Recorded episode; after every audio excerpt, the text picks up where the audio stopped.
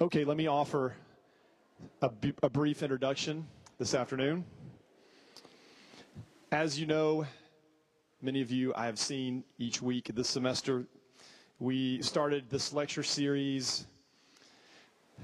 We called it the University Lecture Series, and we have explored connections between faith and learning across a variety of academic disciplines at a time that is a sort of different, new, unusual time here at Samford, 3 o'clock on a Wednesday. And I'm pleased to say that what, what is probably the most beautiful weather we've had in weeks, you are in this room instead of out on the quad enjoying the sunshine. So thank you for your commitment to intellectual rigor. Let me introduce today's lecturer. We are fortunate to have this afternoon Dr. Jason Wallace. He is the Richard Stockham Jr. Chair of Western Intellectual History here at Samford, and he directs the Core Texts program, what many of you uh, refer to as CP. You've probably seen Dr. Wallace here because he has introduced many of our core text lecturers throughout the course of the semester. He is the author of a recent book entitled Catholics, Slaveholders, and the Dilemma of American Evangelicalism from 1835 to 1860, which was published in 2010. And his area of expertise is in European and American religious history. He has a Bachelor of Arts from Auburn University, his MDiv, Master of Divinity from Westminster Theological Seminary, and his PhD from the University of Virginia. And in addition to those things, let me say he has been a trusted colleague who I have found immensely cooperative as we have worked together on many joint endeavors, lectures, guests, and really promoting the Christian components of the Western intellectual history, both in a curricular and a co curricular way. So I appreciate Dr. Wallace for that. Please welcome Dr. Jason Wallace as he comes to lecture.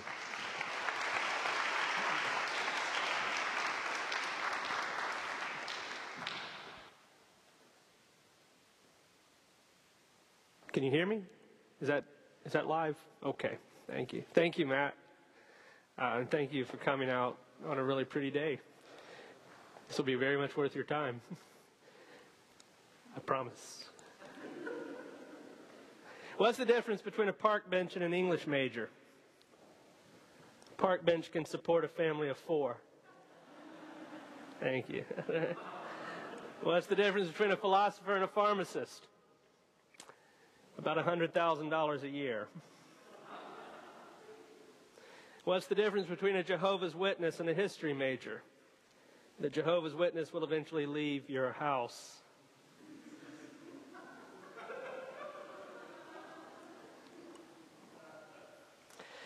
Jokes about liberal arts majors abound. Some are even funny. Careful reflection, however, should cause us some concern as to why we enjoy such humor. In the same way, we might laugh at the absent.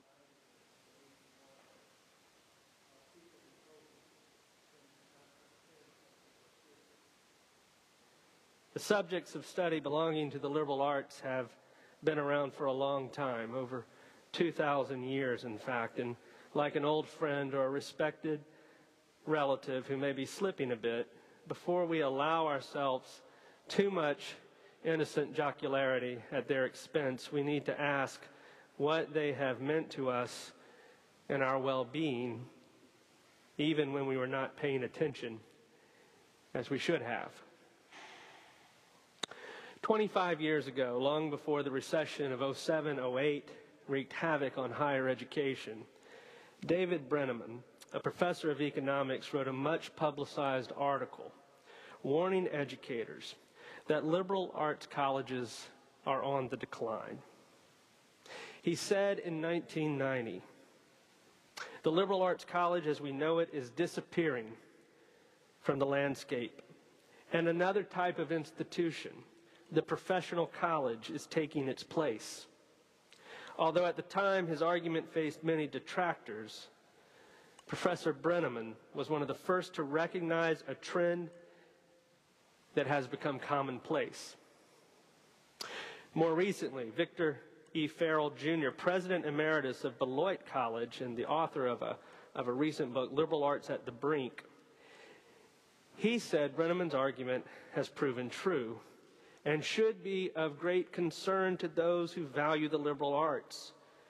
He writes, the problem is not that some places that call themselves liberal arts colleges really aren't anymore, but rather that the number of Americans who see the great value a liberal arts education provides is dwindling.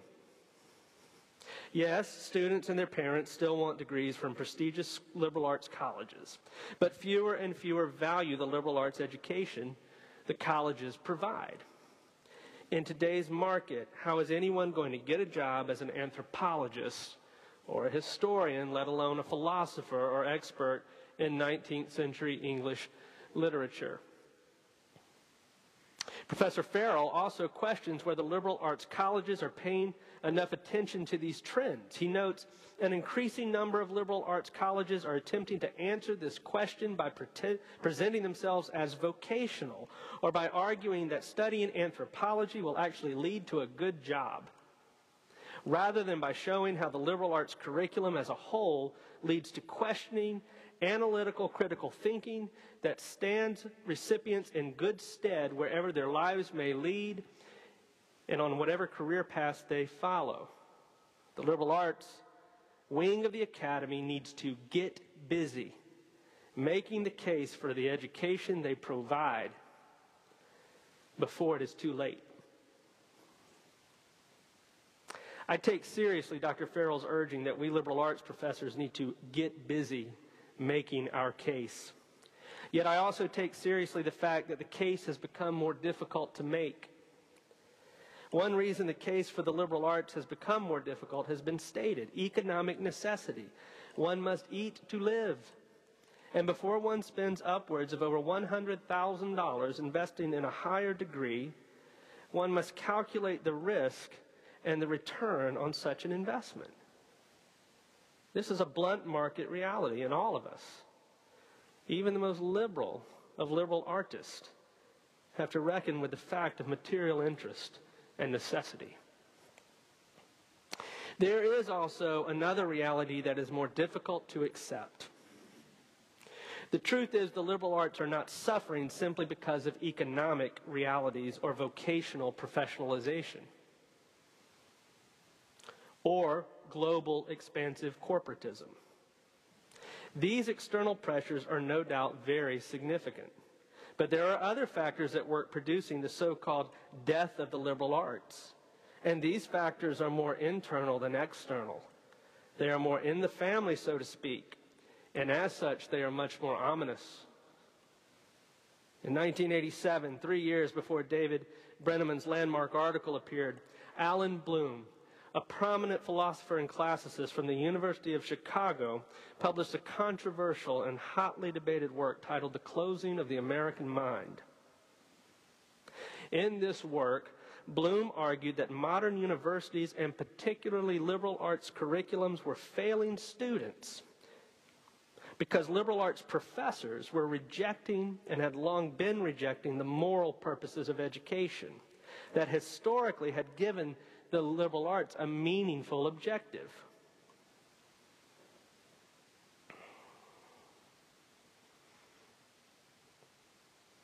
Bloom lamented a languid relativism, a seemingly unassailable new academic orthodoxy shared by students and professors alike had slowly infected the humanities.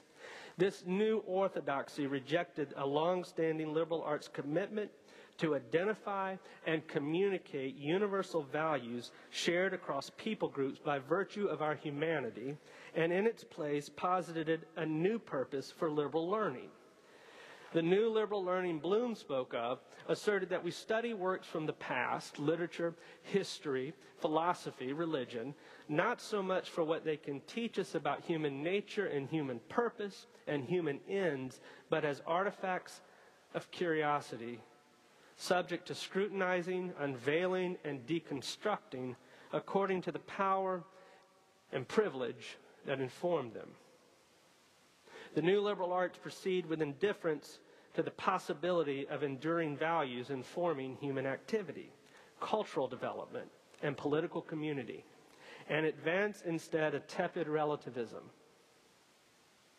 This emerging curricular trend is, in fact, far more censorious and crucial matters than the one it strives to replace. It discourages the possibility that there are real and inherent distinctions between people and ideas and cultures and civilizations. All distinctions of value are instead culturally constructed and therefore malleable and changeable. The business of the liberal arts professor and student is to identify the privileged power at work, to deconstruct it, and to replace distinction according to a hierarchy of goods and values with broad, ill defined claims of fairness, equality, and justice, regardless of what these terms might actually mean as of a piece with inherited cultural literacy. Students, in turn, are encouraged to believe that in crucial respects, civilization, and in particular, almost always Western civilization, is an arbitrary ideological expedient rather than a repository of substantive moral wisdom. Moreover, students are encouraged to accept that the purpose of education is not to appropriate and transmit time tested values, but to question them and, if possible, to replace them with multi perspectival approaches to human meaning that make no distinction between the cacophony of competing ideas which they, the students, find themselves surrounded. This fragmentation creates both specialized languages and codes of behavior that render a confusion of purpose in university life. Professors who are supposed to model critical thought are conditioned to protect esoteric language and customs that give their slice of academia significance. And this conditioning repeatedly results not only in maintaining, but passionately defending the status quo. At almost every university in America, you will hear the same vocabulary and arguments being used in more or less identical ways. Unfortunately, the pattern in the professorate trickles down to you, the students. Too often, professors want to create students in their own image. Sometimes ambitious students respond by trying to break the code of the professor. What is the correct language I should employ in this presentation? How do I demonstrate my grasp of the right theories? Have I been sufficiently cynical or skeptical about the same thing as my professor? Other students, unfortunately, do not even bother to try. If my values and concerns are out of bounds in an academic discourse, then who cares? Just give me the grade and let me go. If Allan Bloom was correct in 1987, one can only wonder how to evaluate the state of the liberal arts in 2015. Even more, one cannot help but sympathize with hard working families, maybe like yours, who send their children to college hoping for not only a better livelihood, but also a more meaningful way of living, only to discover that the values they taught their children have been unmasked, that they carry no deeper meaning than the power they serve to perpetuate. The liberal arts, instead of transmitting a culture of shared values, leaves the student after four years of intellectual dissipation with the view that anything goes and not much matters. A four year rite of passage into cultural fragmentation leaves only one remaining goal of liberal learning abstract egalitarianism severed from any and all normative truth claims. In place of the old beliefs that once sustained the best of a civilization, new beliefs are delimited entirely to equality and inclusion. The most dangerous thing you can do as an educated person is the very thing that gave passion and purpose to liberal learning render a meaningful value judgment about anything. Thus far, I have done an absolutely terrible job of defending the liberal arts and explaining why they might be worth your time. Understandably so. Both external economic and market forces as described by Breneman and Ferrall, as well as internal incoherency as described by Bloom, have done much damage to the purposes of a liberal education. Still, I am an acolyte, and I believe that the liberal arts serve not only a, but the most important purpose in a university's curriculum. Why? How can I make such an assertion given the external pressure and internal myopia I just described? One of the earliest questions asked by Western philosophy is the relationship between being and becoming. This is a complicated question with much history behind it.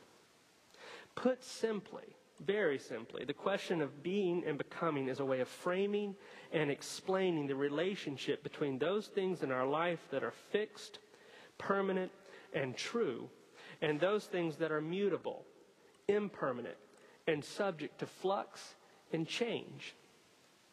All of us, every single one of us, carries with us the marks of both being and becoming by virtue of the fact we are human. As humans, we long to know and understand first principles that provide emotional and intellectual stability and give order to our lives. But also, as humans, we are subject to constant change that makes us something different from what we were just a moment before. Historically, one of the most important tasks of a liberal arts education was to convey categories of meaning that helped one to navigate the tension between being and becoming, between what you are and what you can be or are supposed to be, between what we are by nature and what we are as subjects of time and place.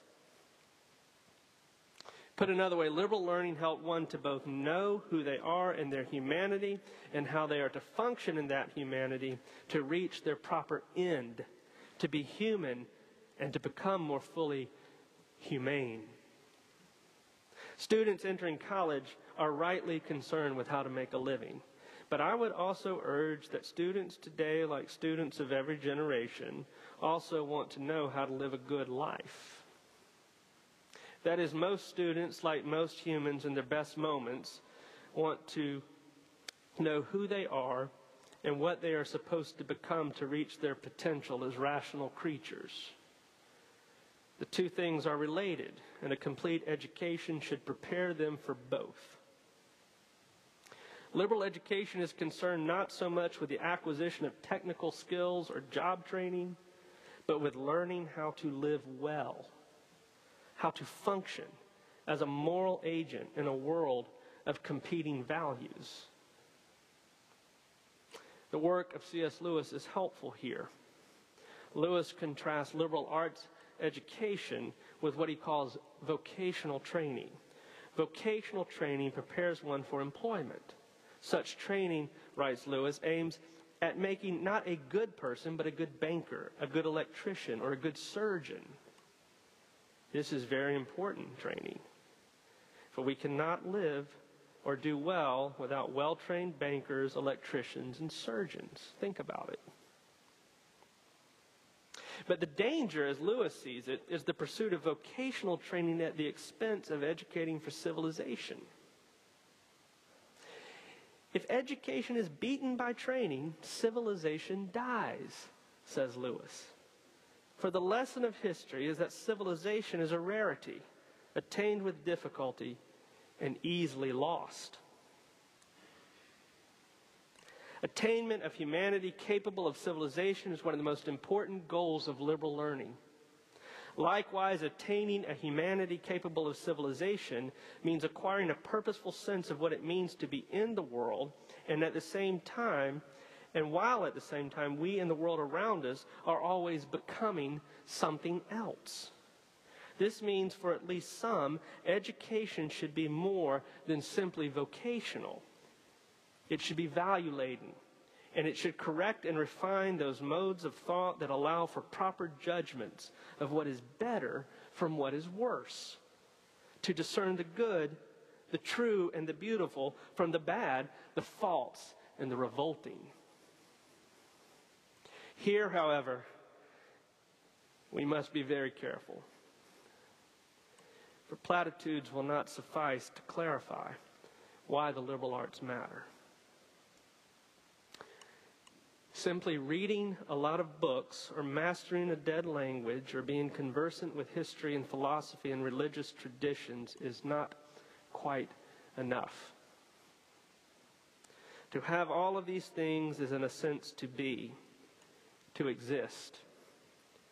But it is not necessarily to be well or exist well or to become better.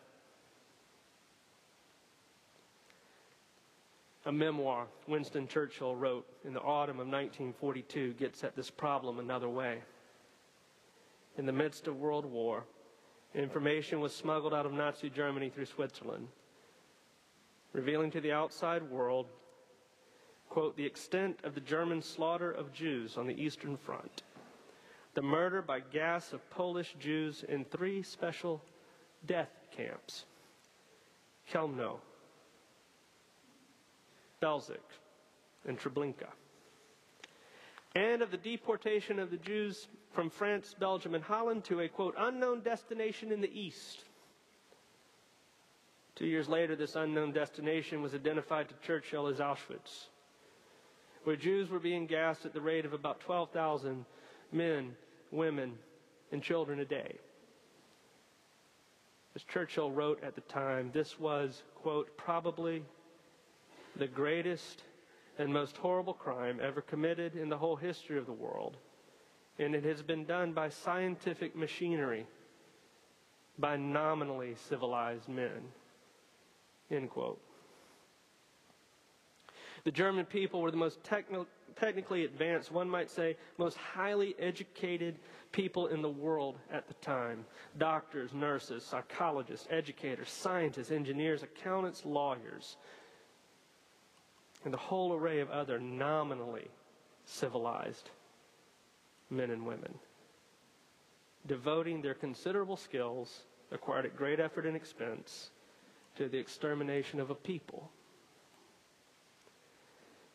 The 20th century, the most technologically advanced century in the history of the world until our present century, with more technically skilled people per square mile than one could have once imagined will be remembered as a century in which totalitarianism and genocide emerged from the heart of Europe, all in the name of order and progress, yet resulting in a new phenomenon. State sponsored, scientific, technical, bureaucratic savagery. No, the liberal arts must mean a great deal more than reading a lot of books. It must, at some fundamental level, mean reading books and discussing ideas towards certain ends. It must mean that being can become ordered toward goods and purposes that are capable of discernment and moral reflection. In other words, it must be knowledge that shapes our humanity in light of eternal verities, not subject to the brutal cunning of history. The Latin for liberal arts, the artes liberalis, literally translates the arts of freedom. To be free is to not be beholden to another. To be liberally educated is to be free to think for oneself. Before we can cultivate the art or skill of freedom to think for ourselves, certain preconditions must be met. It is best not to be at war or to be starving or to be lacking a home. Our word economics comes from the Greek oikonomike, oikonomike, or household management. This is the name given to the general art of acquiring necessary material goods for living, food, clothing, shelter, etc. Successfully meeting our basic material needs are a precondition for the flourishing of the art of freedom to think for ourselves. Economic life, however, is compulsory, whereas the liberal or free life of thought is not. Unlike compulsory art of meeting, of meeting necessity, The liberal arts are not forced upon us by need, but are chosen for the sake of a good life. They are arts not for the acquisition of necessary things, but for the use of worthy or valuable things that should be emphasized over other things. For this reason, the liberal arts were historically distinguished from the manual or mechanical arts. That is, they are not merely instrumental, but are in some respect an end in them of themselves. They are, as Aristotle would say, the leisure arts. Note that our words for school and for scholar and scholarship are derived from the Greek word skole, which means leisure. And that schools are places where scholars learn to make the best use of their skole or leisure or freedom. The idea here is that the liberal arts teach the skills necessary for regulating freedom. Skill or techne in the Greek does not occur by chance. It is cultivated. There is a conscientious human purpose, design, and method to any skill or art. This involves rigor and precision, and it is not accidental that the various liberal arts are traditionally called disciplines. This suggests that leisure, properly speaking, is not mere idleness, and that freedom is not random meandering or arbitrary willfulness. The liberal arts are the leisure disciplines, the disciplines of freedom. They prepare us to be deserving stewards of liberty. The liberal, excuse me, the liberal arts have to do with that element of our being in which our freedom most essentially resides, namely our mind and our soul, as opposed to what is subject to physical compulsion, our bodies. And the first task of the liberal arts is to secure, is to secure the liberation of the mind from those many fetters that can bind it, notably ignorance, prejudice, and the influence of the passions. In and through this essential freedom, the freedom of the mind, our humanity is revealed. This is the integrative principle of the liberal arts, the humanitas, which gives us our word for the humanities. This unifying idea for some 2,000 years has been asked in the form of a vital question, the central animating question of the liberal arts tradition. What does it mean to be, and what am I supposed to become? Greeks and Romans, Neoplatonists and Stoics, rationalists, Roman Catholics, Renaissance humanists, and Protestant Christians have all, in one variety or another, asked this question. In the words of the Westminster Larger Catechism from the 17th century, words that would be as familiar and understandable to Aristotle in the 4th century BC as Thomas Aquinas in the 13th century AD, what is the chief and highest end of man. The term, the term liberal education is inseparable from the purposes of a free society. Both originate out of the ancient notion that people should first learn to rule themselves before they dare lead or command others. In this sense, freedom or liberal does not refer to the capacity to do whatever we want, no matter what we want, Rather, it is an inner disposition shaped by acquired habits forged through the trials and triumphs of generational wisdom and learning. The ancients well understood the dilemmas and the volatility surrounding this question of freedom, civilization, and liberal learning. They determined that in order to have a civilization, one must first have civility and civility belong to a larger conceptual framework of virtue, specifically the virtue of moderation, tempered through education. If people are going to be at peace with themselves and with others, they must learn to moderate their passions.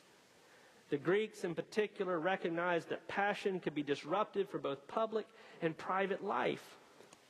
In 431 BC, Athenian commercial interest and Spartan military interest collided in a violent contest that spanned a quarter of a century. Thucydides tells us that a year before the fighting began, as hostilities mounted, Archidamus, king of Sparta, counseled moderation. Archidamus knew Spartans built their international reputation on war and rumors of war. But he also knew that Spartan toughness and aggression had more often than not been tempered by prudence and caution. He admonished that Sparta owed its success at warfare to prudent respect for enemies, that, quote, through our orderliness we are rendered both warlike and wise. He further urged that anger toward Athens should not overwhelm the practice of prudence and moderation handed down by Sparta's ancestors. Let us not be hurried into deciding in the brief space of a day about many lives, possessions, cities, and reputations. Let us decide calmly. A generation after the Peloponnesian War, Aristotle offered a more sophisticated development of Archidamus' point. In Book Two of his Nicomachean Ethics, he writes Moral virtue is a mean between two vices, one involving excess, the other deficiency. Its character is to aim at what is intermediate in the passions and actions. Without moderation, argued Aristotle, a person is liable to become a slave. Not a free person, but a slave to passion. And to be controlled by passion is to be, be unable to undertake right action or behavior and to be controlled by those activities that distort us rather than refine us. People are capable of moderation and thus civility because they possess a rational principle, and the function of a human is an activity of the soul which follows or implies this rational principle. Aristotle's appeal to the possibility of moderation is of a piece with his larger conceptual framework of human nature and human happiness. All human activity, argues, aims at some good, some arete, which is to say that all human activity strives toward, strives towards some type of excellence. The problem is that there are so many goods which people may pursue, and choices are necessary. Some pursuits are simply more worthwhile than others. The virtuous life, the educated life, however, is the pursuit and attainment of the highest good, and Aristotle calls this eudaimonia, frequently translated as happiness. This is not happiness as pleasure. Rather, it is happiness or better fulfillment that results from contemplating how one ought to live one's life then moving from contemplation to exemplary action. Through concepts such as arete and eudaimonia, Aristotle gave expression to the possibility of, of, virtue as human activity. Moderation of the passions is good human activity that directs human nature to its proper telos, its proper end or purpose. According civility, shaped by education, shaped by the liberal arts, is a type of self moderation that leads to virtuous public behavior. Civility is a habit of excellence that allows one to rationally and virtuously engage in public discourse.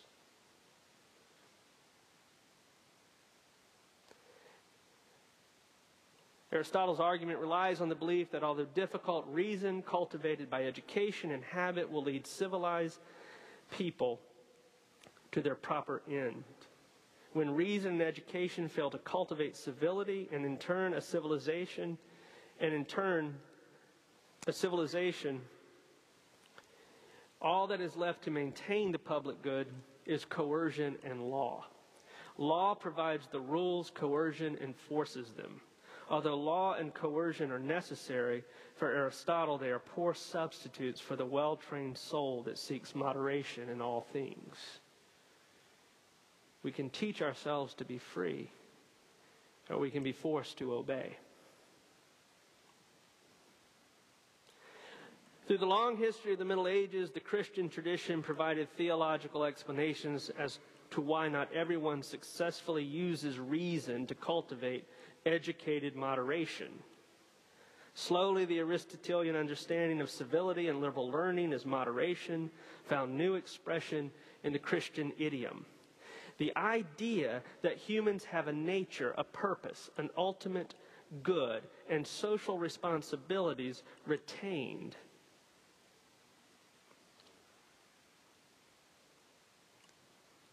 But they were modified. They were modified specifically at the hands of the church. Augustine, in the late 4th and early 5th centuries AD, relying on Plato and the Apostle Paul, much more than Aristotle, suggested that bad behavior is not so much deficiency as it is depravity, incivility, and illiberal education. For Aristotle, meant fa- failure to be virtuous. For Augustine, incivility and the absence of self control was part of a larger complex of biblical concepts that included sin, evil, the will, and redemption. Before human reason could be used as a positive good in controlling the passions, it had to be reoriented to God by God. Because reason suffered from the taint of sin and self will, it would always stumble on the path to virtue. Hence, civility, civilization, were indeed the result of a well trained soul, but the soul was first trained by God's law and then God's grace. Cupiditas, or wrongly ordered desire, had to be transformed to caritas, or grace, rightly ordered desire. Human behavior was thus oriented not only to the city of man, but the city of God as well, through God's mercy, and then only as a shadow of heaven are civility and ordered freedom possible. The great tradition of the Greek, the great tradition of the early Christian, and then Thomas Aquinas.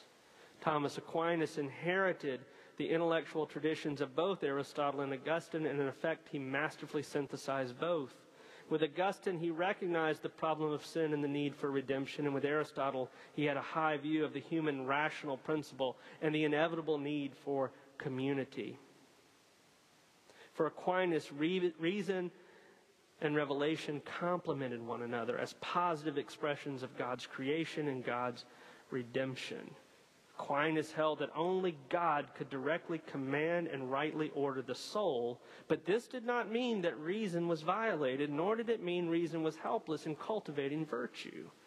God's law and human reason work together. Civility, self mastery, ordered freedom, and civilization are reasonable goods brought about through the moderation of the passions. But these are reasonable because God made them so. Civilization is more than human law, more than coercion.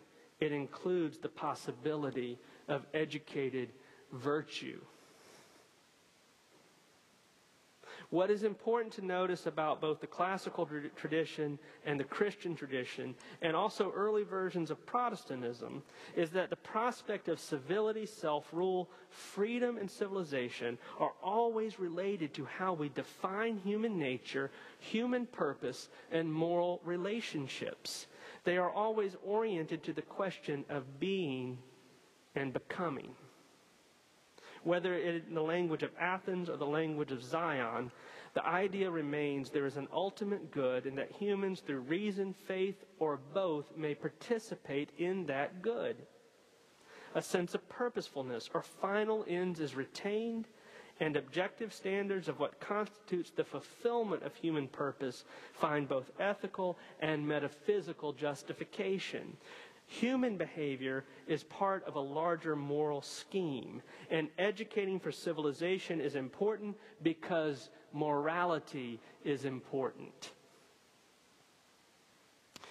The philosophical turn of late modernity and what is sometimes called postmodernity altered this classical and Christian understanding of moral ends, and in turn altered the meaning of freedom, civilization, and liberal learning. The breakdown of medieval Catholicism, the rise of science as an arbiter of truth, successive religious wars, the abandonment of aristocracy, and the growth of capitalism gave birth to a new European and American order. Over time, as aspects of this new condition, including improvements in medicine, sanitation, safety, social mobility, and education, greatly improved the lives of millions of people. But these slow and sometimes subtle social changes accompanied equally slow and subtle changes in the purposes of the liberal arts. With the advent of modernity, questions concerning human nature and human purpose became increasingly contentious.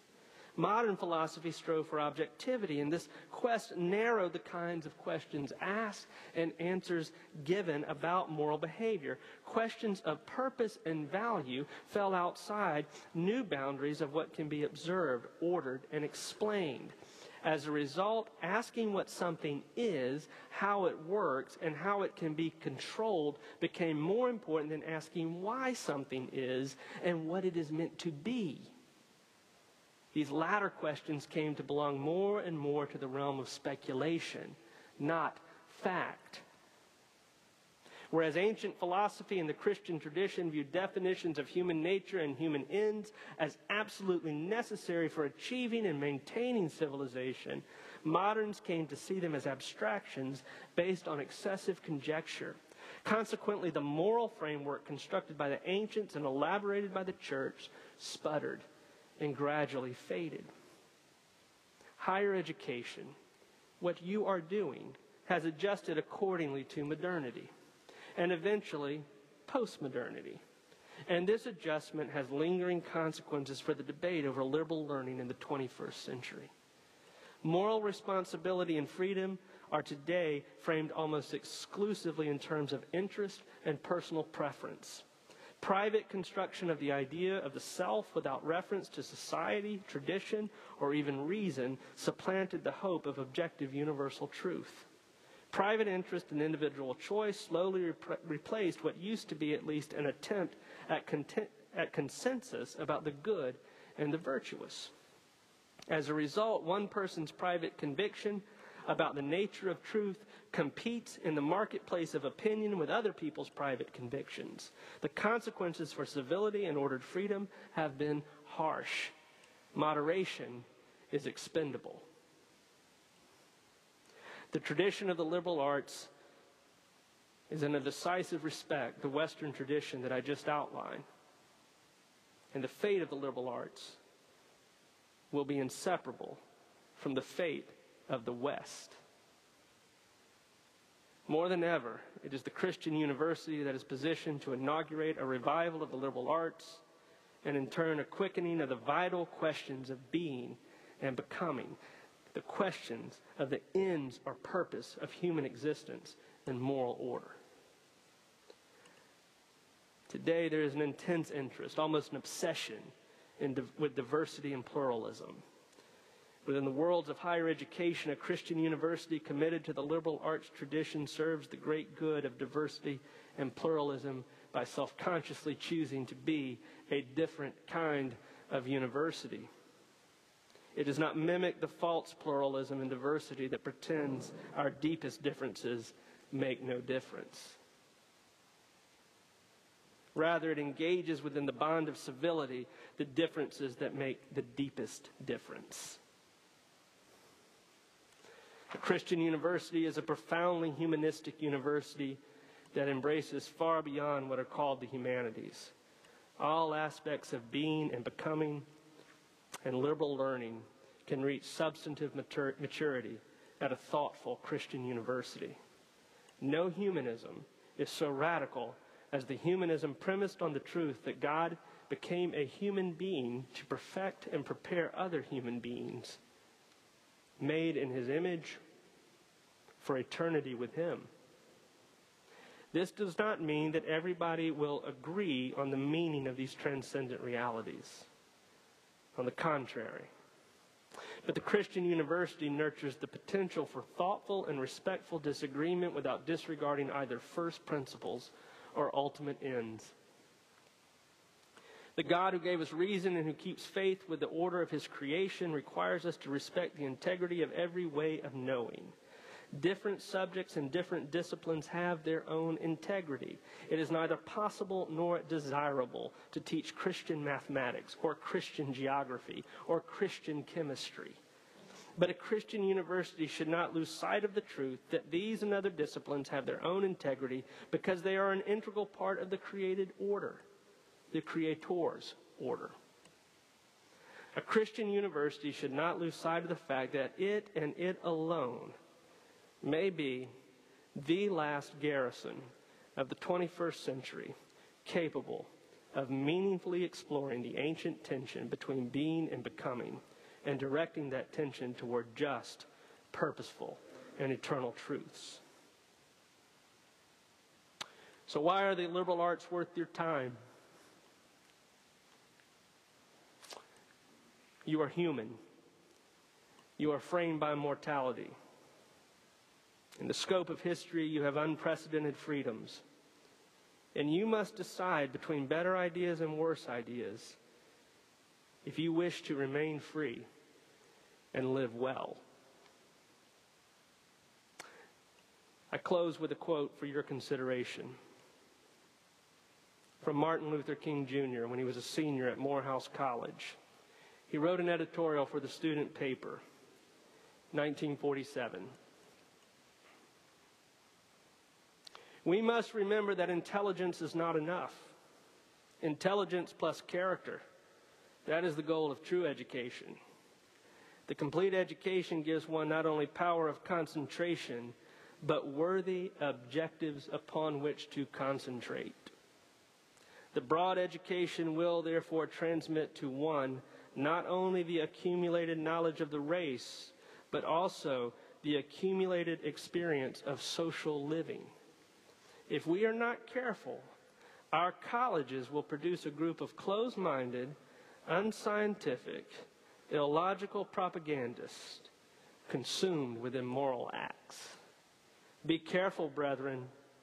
Be careful, teachers. Thank you.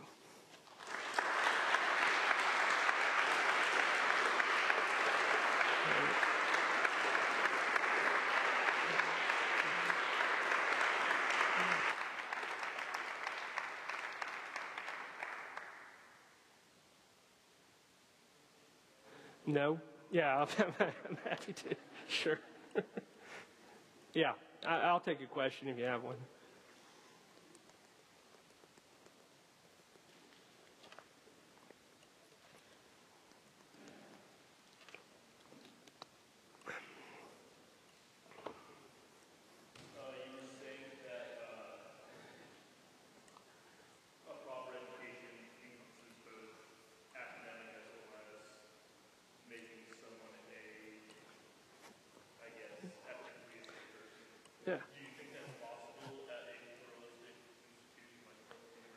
Yes, I do. Um, I, I think it is. Um, it, it is going. It's increasingly more difficult, but I do think it's possible.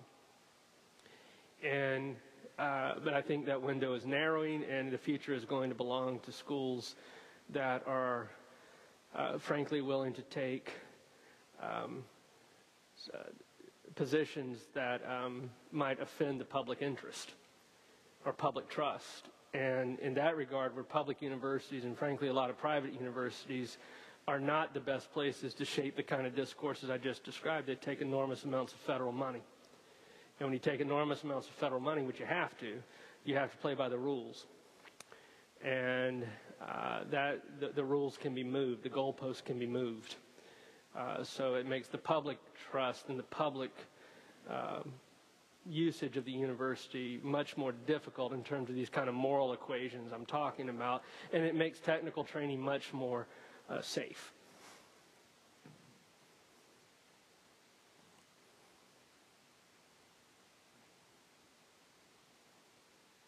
Everybody got it?